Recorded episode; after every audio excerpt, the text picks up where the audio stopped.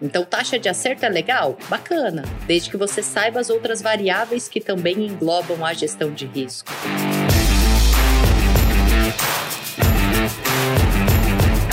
Fala pessoal, aqui é o Zé Rico e estamos começando mais um episódio do Rico na Bolsa, um novo podcast da Rico.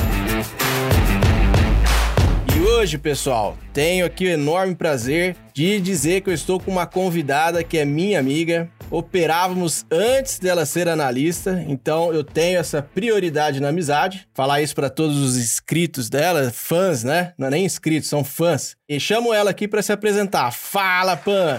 Nossa, com essa apresentação eu já começo lá em cima, né? Tudo bom, Zé? Prazerzaço fazer parte aqui do nosso podcast. Eu sou a Pan Exato, como alguns provavelmente não me conheçam, eu sou analista da Rico. Nosso foco maior é ações para swing trade, mini contratos no day trade. Eu sou analista desde 2018, estou no mercado financeiro desde 2010 com swing trade nas ações. E como o Zé falou, depois que a gente começou no day trade em 2017, operávamos juntos, várias histórias aí pra gente compartilhar com vocês. Exatamente, pã. Histórias boas, histórias tristes, né? Como sempre. Vou dizer aqui que muitas vezes eu tomava loss ali, só fechava a câmera e ia embora sem falar nada pra vocês. é, isso acontece também, né? Nessas horas a gente não quer ver ninguém, não quer falar com ninguém, né? E hoje o assunto vai ser muito bom em relação a isso, hein, Zé? O que, que você acha? Vai, vai ser bom. O assunto de hoje, pessoal, é os piores inimigos do trader. E dentre eles, nós listamos o emocional, que nós vamos falar no final, que ele é um resultado desses critérios que nós listamos. Então seria ganância, arrogância, falta de gerenciamento, falta de estratégia, falta de patrimônio, autoconhecimento e tudo nós vamos ver que isso vai trazer um medo e vai refletir no nosso emocional. Pan, o que, que você já começaria falando aí sobre a ganância e a arrogância? O que, que isso impacta num inimigo do trader? Eu diria que, como experiência, como trader, essa parte de ganância eu sou. Não posso falar muito, porque eu sou uma pessoa extremamente disciplinada. Então, eu soube respeitar realmente. Pô, bati minha meta, saio fora, respeitei, é, bati meu limite de loss, eu saio também. Então, nessa parte, eu não tinha um problema muito grande com a parte do emocional. Porém, como analista, gente, como a galera, como eu percebo que essa é uma dificuldade muito grande da galera. Por exemplo, tá ganhando um dia, ganha o segundo dia, ganha o terceiro dia, putz, sou invencível. Agora é tudo comigo. Eu sou o cara no mercado. E aumenta a mão, Zé. Aumenta a mão com dois, três dias de gain. Aí o mercado muda exatamente nesse dia que o cara aumentou a mão e ele entrega todo o dia que ele teve de gain até agora em um único dia. E isso acontece muito. Por quê? Porque a gente quer ganhar mais. Todo mundo quer ganhar mais. Isso é uma verdade absoluta. A gente não pode ser hipócrita. Só que a gente tem que ter consciência de que o mercado também tá ali para tirar o que é seu se você não soubesse controlar, né, Zé? Pelo amor de Deus, eu que o diga. E é isso, pô. Eu acho que é bem dentro do que você falou. A ganância eu vejo como o cara realmente querer lucro, lucro, não, não estopar a operação no gain ou não respeitar essa esse limite que você bem colocou aí. E a arrogância dele é muitas vezes está no loss, ele não aceita que ele está errado, ele continua no loss, ele dobra a mão e vai dobrando a mão e vai dobrando a mão e aí quebra e vai fazer parte do percentual de perdedores no day trade, dizer que o day trade de repente não dá certo. Então, realmente a ganância e a arrogância elas estão extremamente vinculadas aí, são ah, os piores para mim inimigos do trader. Em relação também, Pan, à falta de gerenciamento, o que, que você tem para falar para gente?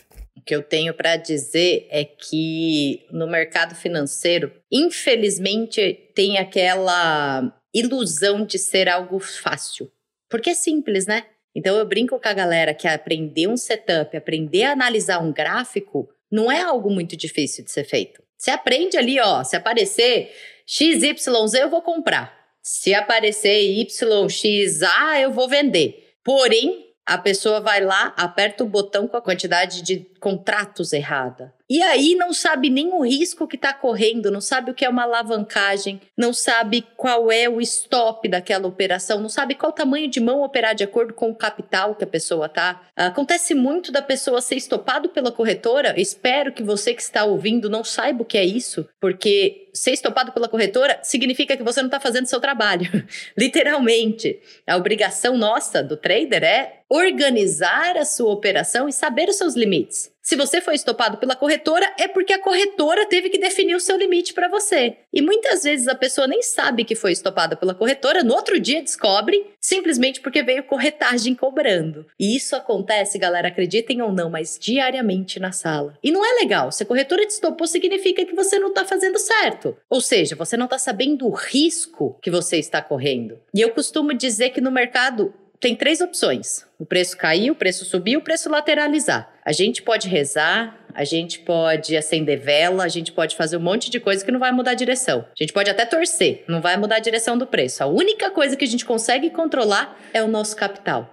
E como que a gente controla o nosso capital? Tendo uma estratégia de gestão de risco. E isso é obrigatório antes de começar a operar, antes de comprar sua primeira ação, que você saiba os riscos que você está correndo e como controlar esses riscos. Nossa, muito bom. Eu vou ser muito sincero aqui e dizer que eu comecei a evoluir no trade simplesmente a partir do momento que eu fui estudar gerenciamento de risco. Uh, eu tinha operações ali que até eram vencedoras, tinha uma boa estratégia e mesmo assim não conseguia ficar positivo. E aí eu fui estudar com o grande Stormer, taxa de acerto, payoff, expectativa matemática. Eu falei, meu Deus, o que, que é isso, meu? Eu sempre corri ali da matemática, vou ter que voltar de novo. Mas não, pessoal, são coisas muito simples e é o próximo passo do trader profissional que você percebe. É aquele trader que sempre consegue estabelecer, saber pelo menos qual a taxa de acerto dele, ele controla as operações para um payoff mínimo de um para um, uma expectativa matemática dele sempre está positiva e você percebe que são traders que no final do mês ele fecha positivo e quando ele toma um, um stop ou um loss,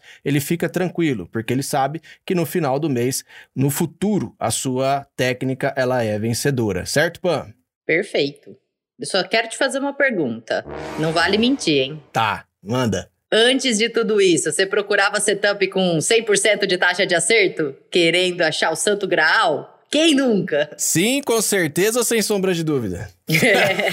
são essas as opções, né? É. E o, o, que você falou realmente faz todo sentido. Hoje, inclusive, a gente estava conversando com um aluno da sala e ele falou: pô, eu tô com 70% de taxa de acerto, mas o meu payoff tá de 0,6. Ou seja, taxa de acerto é legal? Porra, legal pra caramba você poder se gabar que você tem uma boa taxa de acerto, né? Mas está voltando o retorno financeiro? Exatamente. Então, taxa de acerto é legal? Bacana. Desde que você saiba as outras variáveis que também englobam a gestão de risco. E eu iria até um pouco mais além aí nessa parte de gestão de risco, como o tamanho de mão, é, o quanto colocar em risco em cada operação, né? É, de acordo com o perfil, uh, com o apetite a risco de cada um. Porque eu posso aceitar, por exemplo, 3% do meu capital, você aceitar 10%, eu dormir tranquilo, você dormir tranquilo. Isso é muito de cada um. Porém, a gente tem que ter consciência de quanto é o meu limite. Quanto que eu vou colocar a cabeça no travesseiro se eu perder e ficar tranquila?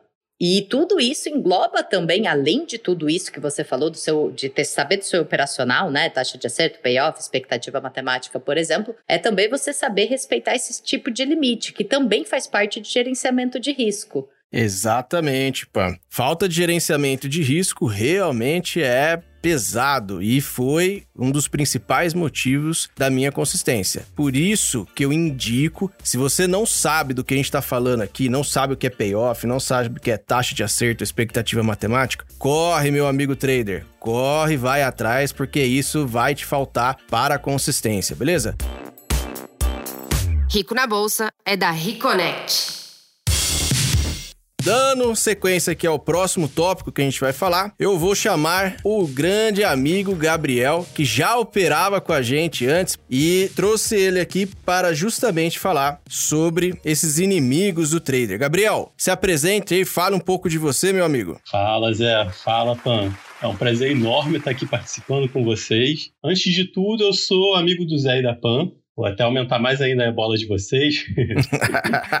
eu já opero na bolsa, cara, desde 2010, 2011. É, operava day trade, swing trade, comecei operando ações e depois eu fui é, acrescentando, né, aprendendo também outras coisas, índice, dólar e análise técnica, análise fundamentalista, enfim, ao longo desse tempo aí, fui pegando um pouquinho de cada para poder chegar e desenvolver o que seria a minha técnica. Perfeito. Bom, você estava aqui desde o início, né? Nós falamos sobre a ganância, a arrogância, falta de gerenciamento. E o que, que você tem a dizer sobre isso, Gabriel? Rapaz, eu acho que quando a gente já tem 10 anos de mercado, a gente já experimentou um pouquinho de cada coisa, né? e é um gosto amargo. Já tomou muito loss, né? a gente já tomou muito loss, já passou muito calor, já teve aquela operação linda que estava indo tudo bem, você quer segurar, quer mais, deixa voltar na sua cara. Eu acho que isso tudo são etapas para a formação do trader, mas que hoje em dia, principalmente, a gente consegue evitar a gente consegue pegar a experiência de outras pessoas que já passaram por isso e trazer, né, de que forma que isso seja menos doloroso. Eu acho que até, principalmente, o papel de vocês é ajudar essas pessoas e tentar orientar para que elas também não passem por esses traumas. Você sabe que é legal? Que eu e o Zé estamos com a câmera aberta, né? Então, conforme o Gabriel ia falando tudo que ele já fez, eu e o Zé dando risada, do tipo, se entregando que nós também já fizemos. Ou seja, todo mundo já enfiou o dedo na tomada, como o André Moraes fala, para saber que não dá certo, né? É, o Gabriel, eu queria saber de uma coisa. Qual foi sua maior dificuldade nessa parte de emocional, você era mais ganancioso, você tinha falta de disciplina, falta de GR. Qual foi sua maior dificuldade para ter aquela viradinha de chave, né? Eu não gosto muito da palavra virada de chave, porque parece que sua vida vai ser feliz pro resto dela com trade. E não é assim. Mas para sua, para você chegar na consistência para falar, não, beleza, eu realmente entendo do mercado agora, entendo do meu operacional. O que fez a diferença para você? Olha, Pam, primeiro eu queria até apontar uma coisa muito importante que você falou, que é bem isso, né? Não existe aquela virada e sua vida vai ser perfeita dali para frente direto. Eu acho que isso não existe. A gente consegue virar, entre aspas, uma chave, mas se a gente não conseguir continuar seguindo, né? A gente pode acabar voltando a escorregar nas mesmas bananas. Essa questão de gerenciamento, de disciplina, fazendo assim uma comparação, é que nem cortar unha, né? A gente tá, tem que estar tá sempre cortando a unha, se não cortar, ela cresce. Então, acho que tem que tomar cuidado. Eu acho que tive muito problema, principalmente com a questão de seguir é, meu trading plan, meu gerenciamento. Primeiro, quando eu comecei, eu nem sabia ainda o que, que era isso, né? E eu operava de qualquer jeito. Isso aí foi bem problemático. Depois de algum tempo e perdendo algum dinheiro, que eu percebi a importância que é da gente parar para pensar que a gente tem que botar aquilo no papel, traçar um plano e seguir esse plano. Que nem você falou, eu acho que esse é, que é o principal desafio, né? Você seguir esse plano. E aí eu acho que entram muitas questões psicológicas. A gente continua, costuma escutar por aí que trade é, não sei, 20%, 10% técnica, é um número que varia, né? E o resto é psicológico. Então, o grande desafio é a gente controlar esse psicológico. A gente traça aquele plano ali, ó, só vou entrar se tiver alinhamento dos planetas e tal, e aí eu faço a entrada e chegar na hora fazer isso. E eu vejo isso como um grande problema, pelo menos eu passei muito por isso. É, em vários momentos da vida, né? E eu acho que aí também cabe a questão da pessoa se avaliar como ela tá psicologicamente naquele momento, perceber por que, que ela não está conseguindo seguir aquele plano. Eu acho que tudo isso conta bastante. Boa! Eu escutei um, um, uma fala do Stormer ele dizendo que o trader tem que se sentir vencedor, não se ele venceu, se ele ganhou a operação, mas ele seguiu exatamente o que ele se propôs a fazer. A partir desse momento, o trader começa a se tornar vencedor, né? E eu acredito que é bem isso mesmo. A, pelo menos para mim, né, o que se diz aí de virada de chave, foi quando eu aceitei que eu tomaria stop. Falei, eu vou tomar stop, beleza? Só que confiando na minha técnica, eu sei que no final eu vou ficar positivo. E foi através dessas, desses critérios todos aí que, que a gente está falando. E para você, Pan, quando foi essa dita virada de chave? Foi literalmente isso. É, na verdade, foi a junção de tudo que vocês falaram, porque para mim foi assim: tem que estudar. Se você não estudar, você não vai ter sucesso. Só quem ganha dinheiro, quem trabalha muito e quem estuda muito. Então a louca ficava estudando que nem maluca mas não sabia estudar, né? que, que eu estudava? Coisa nova. Ao invés de melhorar o que eu já sabia. Então, eu via um vídeo de alguém falando de um indicador, colocava na tela. Via o vídeo de um setup, colocava na tela para usar o setup. Só que eu já tinha meu operacional. E aí eu via um setup que não encaixava com o meu operacional, e eu falava: caramba, mas eu não entrei, deu gain, por que, que eu não entrei? Eu sei que era para eu ter feito a entrada. Por exemplo, suporte e resistência, uma coisa simples, né? Então você compra no suporte e vende na resistência. Ó, simples, receita de bolo. Pergunta se eu fiz isso alguma vez na vida. A que eu fiz, eu não aguentei esperar, por quê? Porque é operação que eu não gosto, é operação contra a tendência. Mas quanto tempo demorou para eu perceber isso?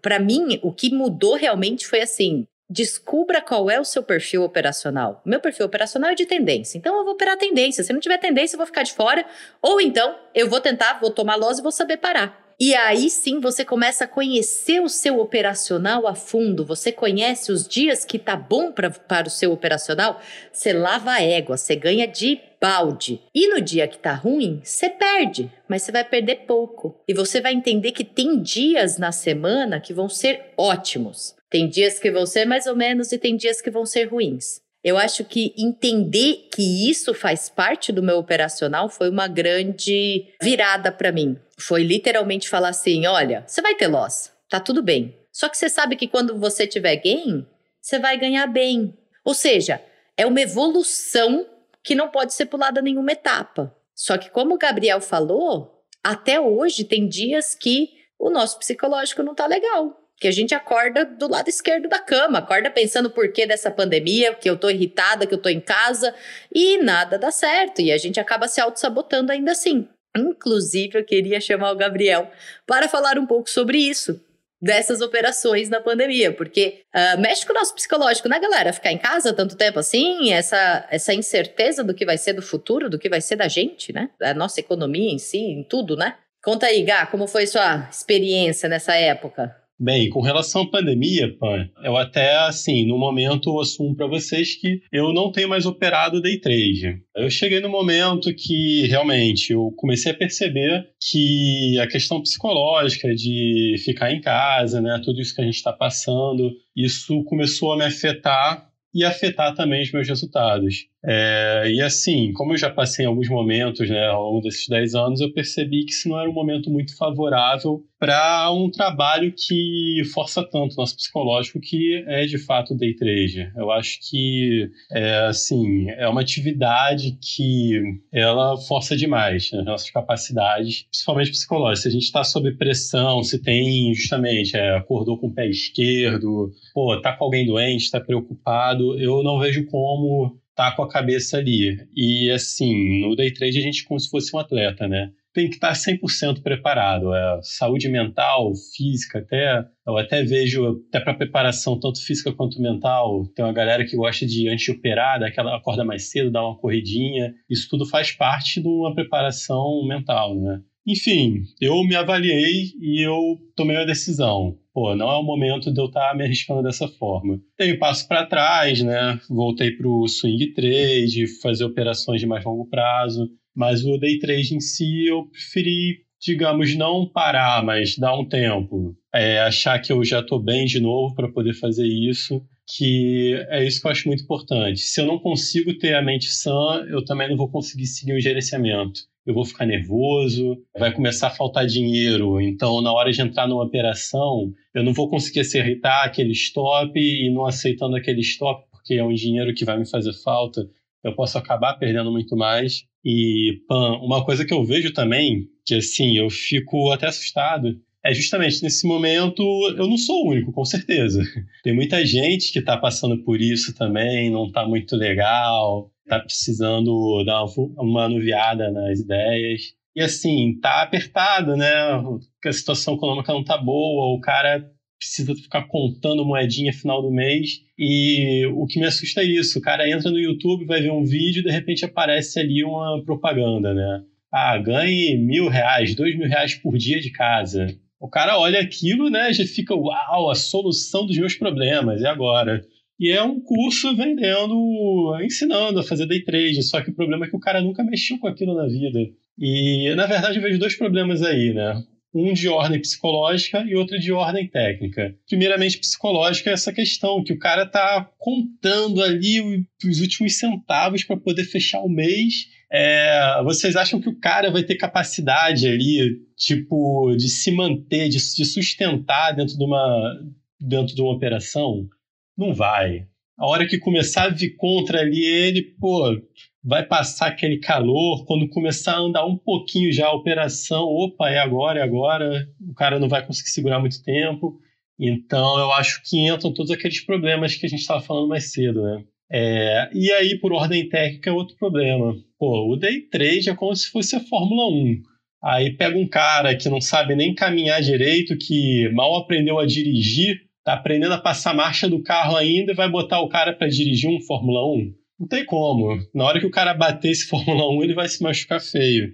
Então, o que eu sugeriria, eu acho legal, que é aprender day trade, aprende, mas vamos com calma. Vamos começar algo mais tranquilo, não tão tranquilo, mas mais devagar, um swing trade, um position, algo que te dê mais tempo para poder tomar uma decisão, para poder entrar a operação, gerenciar aquela operação, e daí você vai subindo os níveis, né? Cara, muito, muito bom. E isso tá bem dentro do tópico que a gente vai falar, né? Que na verdade já foi falado, que é a falta de estratégia e falta de patrimônio. A Pan já deixou bem claro, o Gabriel já comentou sobre a estratégia aí. Como você não seguir a estratégia, isso prejudica. Então, assim, falta de patrimônio também, Gabriel, você tocou num ponto muito interessante. Essa pandemia, cara, ela tá deixando muita gente nervosa. Teve muita gente aí que perdeu é, emprego, que tá é, desesperado para poder fazer dinheiro e muitas vezes pode cair de uma maneira errônea na bolsa, querendo achar que isso aqui é uma mina de fazer dinheiro. E é o que você falou, ele já tá com o psicológico abalado. E aí, será que ele vai seguir gerenciamento, estratégia? Será que ele tá, trabalhou o autoconhecimento para saber sobre a arrogância, a ganância, sobre o emocional dele em si? Acho que não. Então, é um alerta aí pro pessoal, viu, que, que tá entrando agora na bolsa. Olha esses tópicos que a gente tá falando aqui e vai pesquisa lá no Google, já que se você tá meio sem grana para comprar um curso, alguma coisa, vai lá no site da Reconnect, é reconnect.rico.com.vc. Coloca lá que você vai ver que tem muito material gratuito. Já vai te ajudar pra caramba você não se estrepar aí no mercado, principalmente o mercado de day trade, que ele é realmente é, muito rápido. Até como o Gabriel falou, quando você vai para uma estratégia de swing trade, você tem muitas vezes semanas para você tomar uma decisão. Já no day trade é rápido. No fluxo, então, tem hora que não dá nem para cantar a entrada, meu amigo. Já foi, já, já deu, já deu parcial ou já deu stop, já foi. E dentro disso, pessoal, eu gostaria de evoluir aqui para a gente falar efetivamente agora do emocional. Para mim, como a gente tinha falado antes, eu acho que o emocional, o medo de fazer a operação, na minha cabeça é quando um dos critérios está faltando para mim. Quando eu começo a ficar com medo, porque quando a gente pensa, ah, aquele, aquela pessoa é um trader ou analista que virou a chave. Ok, como a gente comentou, parece que você só vai ter gain pro resto da vida, e não é.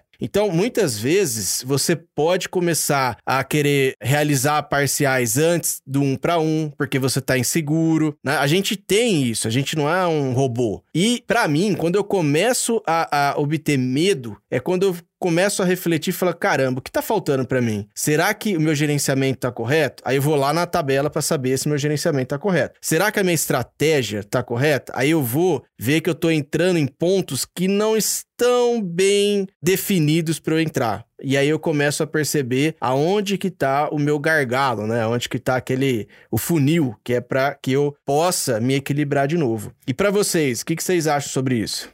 E todo mundo precisa ter maturidade seja em qualquer área da vida, mas no trade principalmente.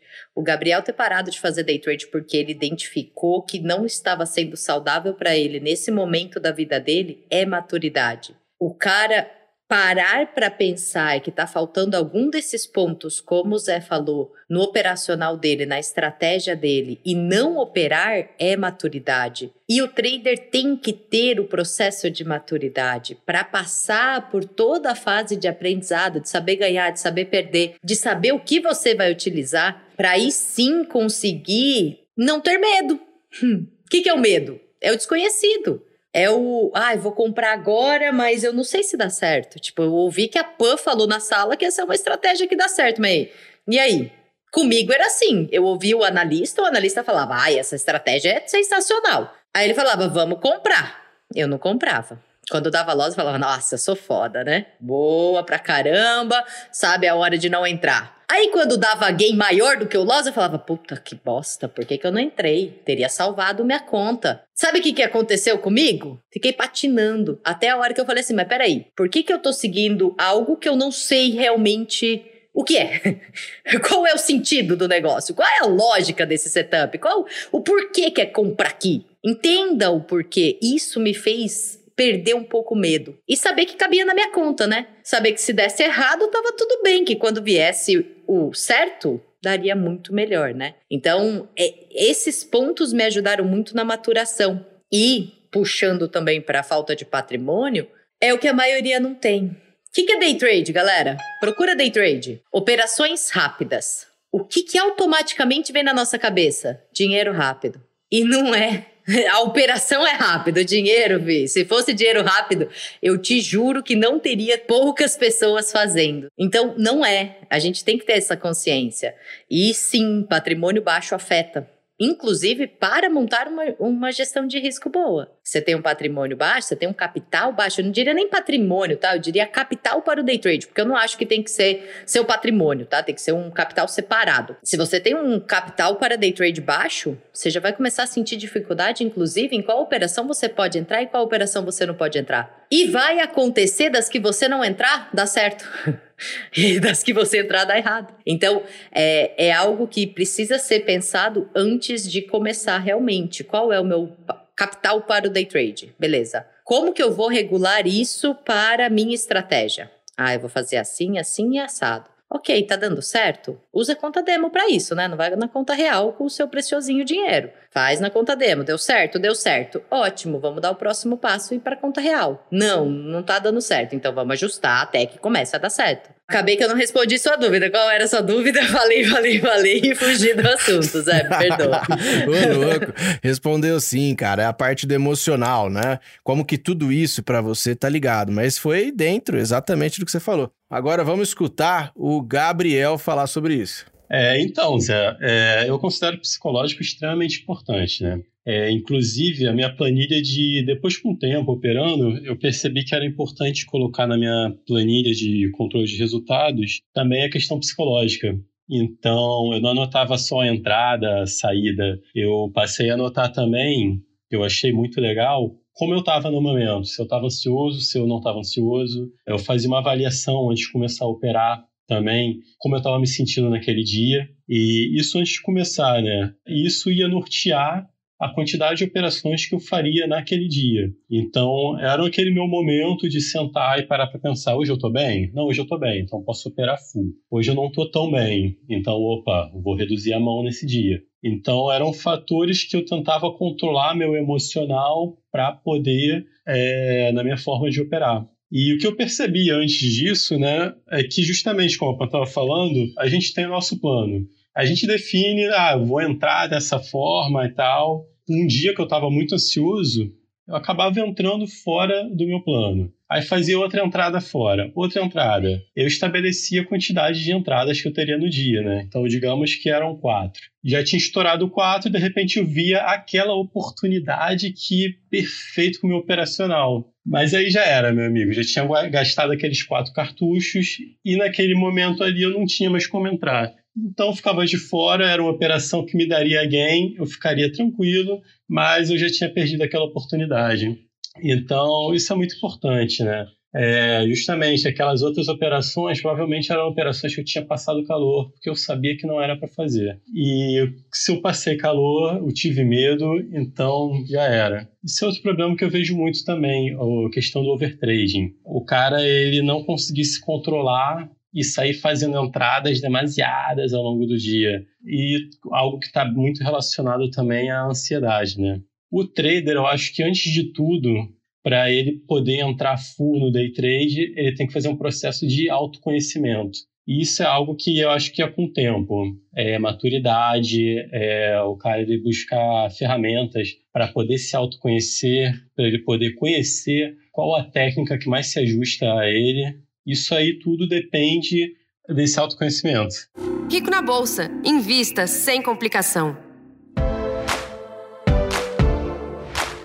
Falando agora um pouco de skin the game, é uma palavra que ficou aí, é igual mindset, né? Ficou popularizada, pelo amor de Deus. Só que ela é muito importante, cara, porque assim, eu já fui o cara, o trader que tomei loss, e aí eu olhei o analista indo bem e falei: "Ah, é lógico, no simulador até eu". E aí, cara, a vida ela é muito engraçada, né? Ela vem te dar um tapa na cara. Aí veio a, a oportunidade, você analista. E aí falei, ah, tô no simulador né? Vou voar. Rapaz do céu, o simulador, rapaz, é o skin the game do analista. Por quê? Ninguém sabe, mas a gente tem que começar a trazer resultado. É lógico que você pode ter um mês negativo, um mês positivo, isso é normal. Aliás, nós estamos lidando com uma certa aleatoriedade no mercado, né? Só que ele é o real do analista. E ali você não tem só a sua operação para estar tá é, para se preocupar. Você tem a operação de muita gente. E isso é um peso para o analista, né? Pan, como que você ajuda esse jovem mancebo aqui? E como que é, Gabriel, ainda na visão do trader, né? Tem muito aquela coisa, não, sou rico no simulador, mas sou pobre na real. No trader, eu vejo que essa questão do skin the game é justamente quando você clica ali naquela continha e ela fica preta ao invés de vermelha. E aí você estaria na real. Ali você treme a perna, a mão no mouse começa a suar, e você dá a entrada que, que desenhou para você, você não entra. Então eu gostaria de conhecer esses dois lados. Eu tô vivendo esses dois lados, mas eu já queria escutar da Pan, que já tem aí tempo de casa como analista, e depois o do Gabriel um pouco. Fala aí, Pan. Ô Zé, eu agradeço imensamente sua sinceridade aí sobre os analistas e tô muito feliz que a vida te trouxe como analista agora. Não que eu deseje o mal, mas é que realmente, é, na verdade, estar do outro lado parece ser fácil, né?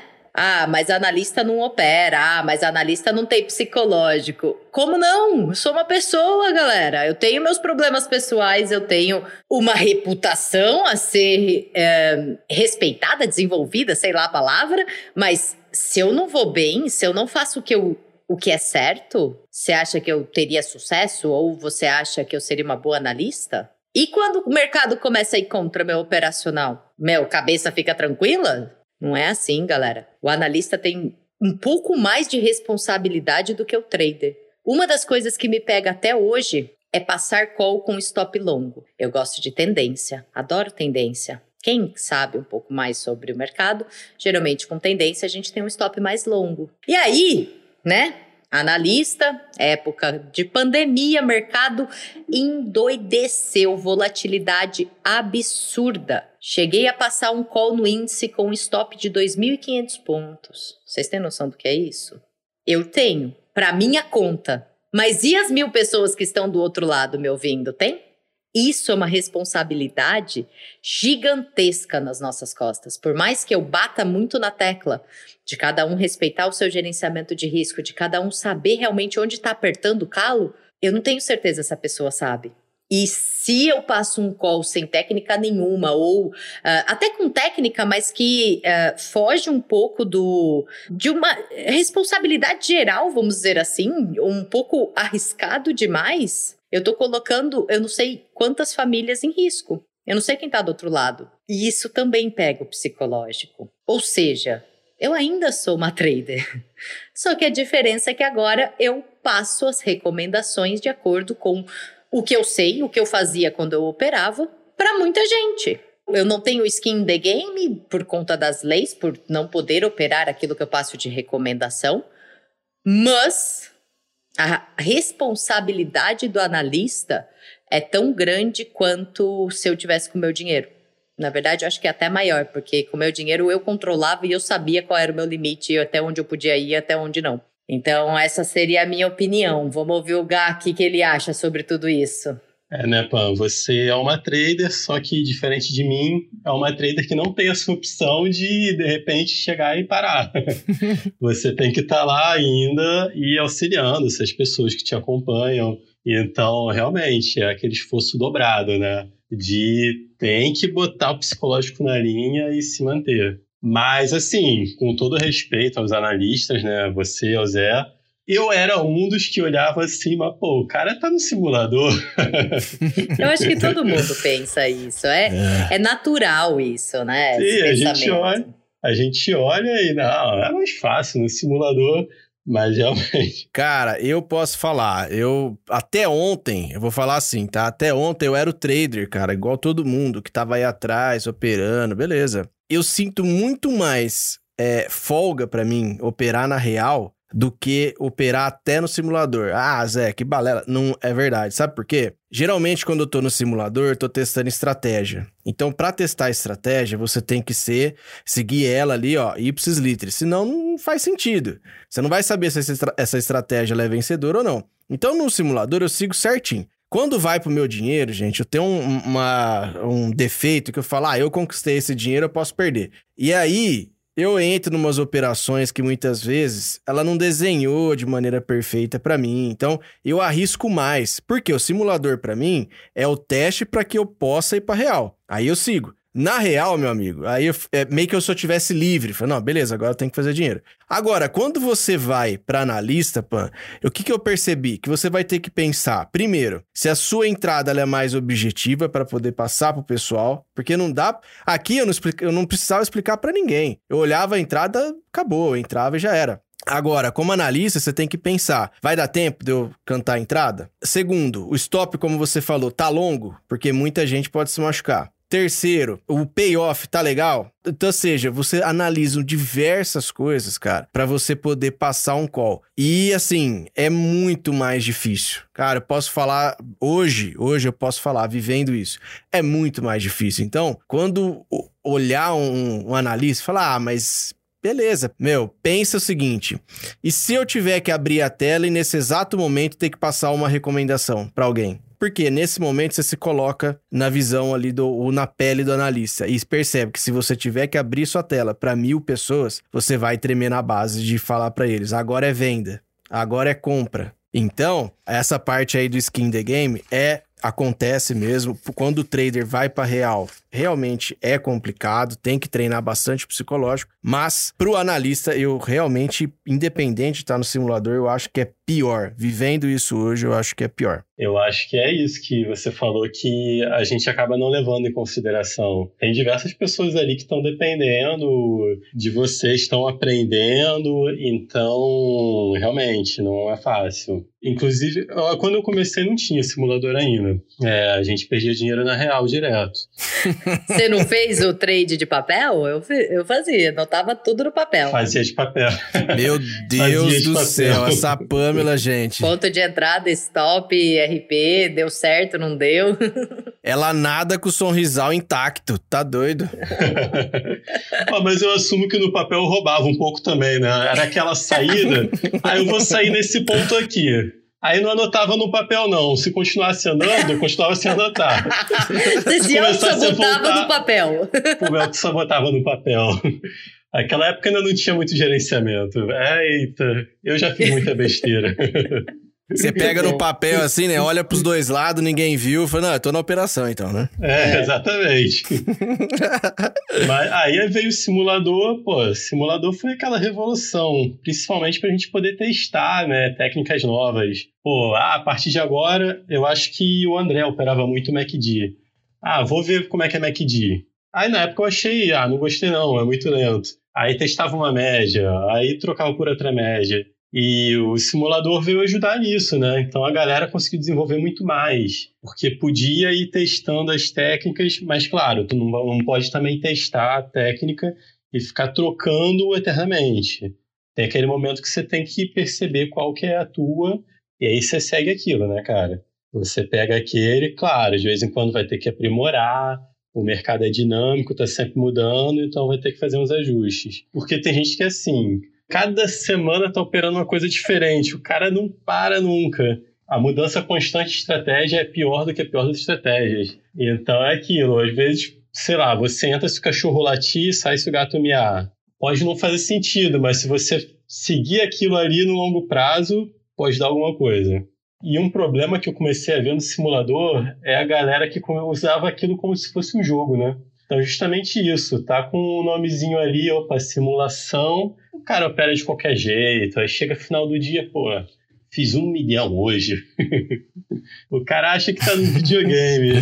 Exato. Daí vai usar aquilo ali pra conta real, aí percebe que o negócio é mais azedo.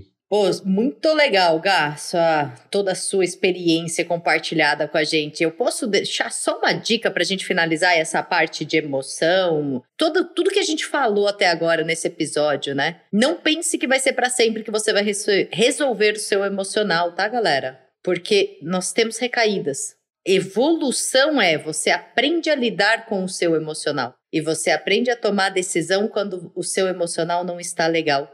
Então não é algo que vai sumir da sua vida. E para isso nós temos uma dica bem legal, né, Zé? Tem sim, Pan. Tem um curso da Reconnect, no site da Reconnect, é reconnect.rico.com.vc. E é sobre justamente o que a gente está falando aqui: consistência no day trade e gestão emocional, controlando os riscos do mercado e controlando a si mesmo. Inclusive, tem um dos professores desse curso que foi citado aqui, a lenda do mercado André Moraes. Então ele vai com certeza te auxiliar nessa parte de gestão emocional. E pessoal, isso daí que a gente conversou aqui seria uma parte assim é, sine qua non para o trader, tá? Por isso que tá barato o curso, aproveita, vai lá, entra no site, dá uma olhada também nos conteúdos gratuitos, dá uma pesquisada lá e dá uma olhada nesse curso, beleza?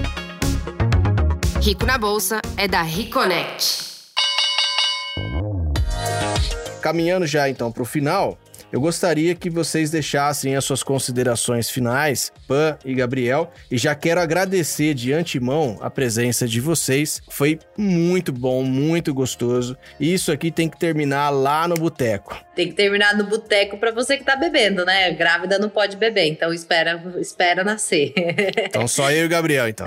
Opa, partiu. Sensacional, galera papo muito gostoso, uma delícia estar aqui com vocês, uma honra estar aí com vocês, Zé e Gabriel. Muito obrigada pelo convite. Muito obrigada também pelo tempo de vocês, né? Como eu tava falando com o Gabriel, dá pra gente ir por horas aqui conversando. O assunto dá pra ir longe. Muito obrigada novamente. Foi muito bom estar com vocês. Um abraço a todos. Eu agradeço também. Muito obrigado, Zé e Pan, é sempre uma honra estar batendo papo aqui com vocês. Bem, e então te encontro mais tarde no Boteco, Zé.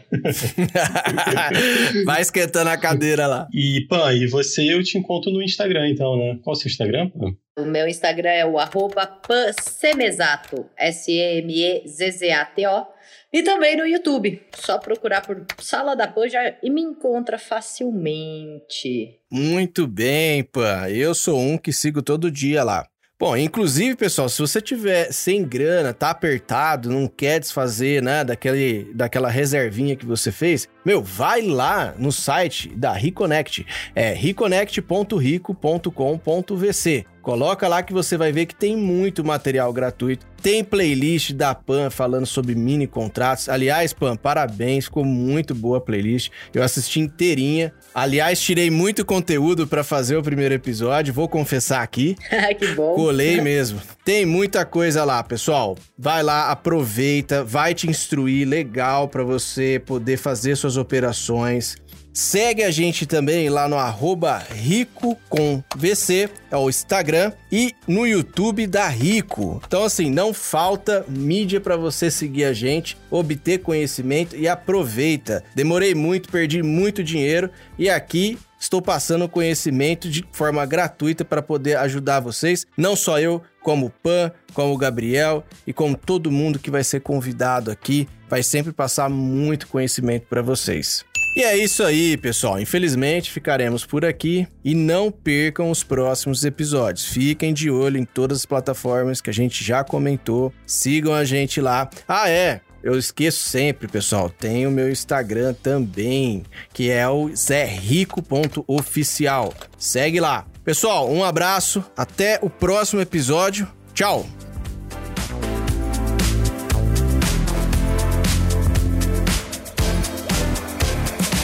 Rico na Bolsa, o seu guia de renda variável na Reconnect.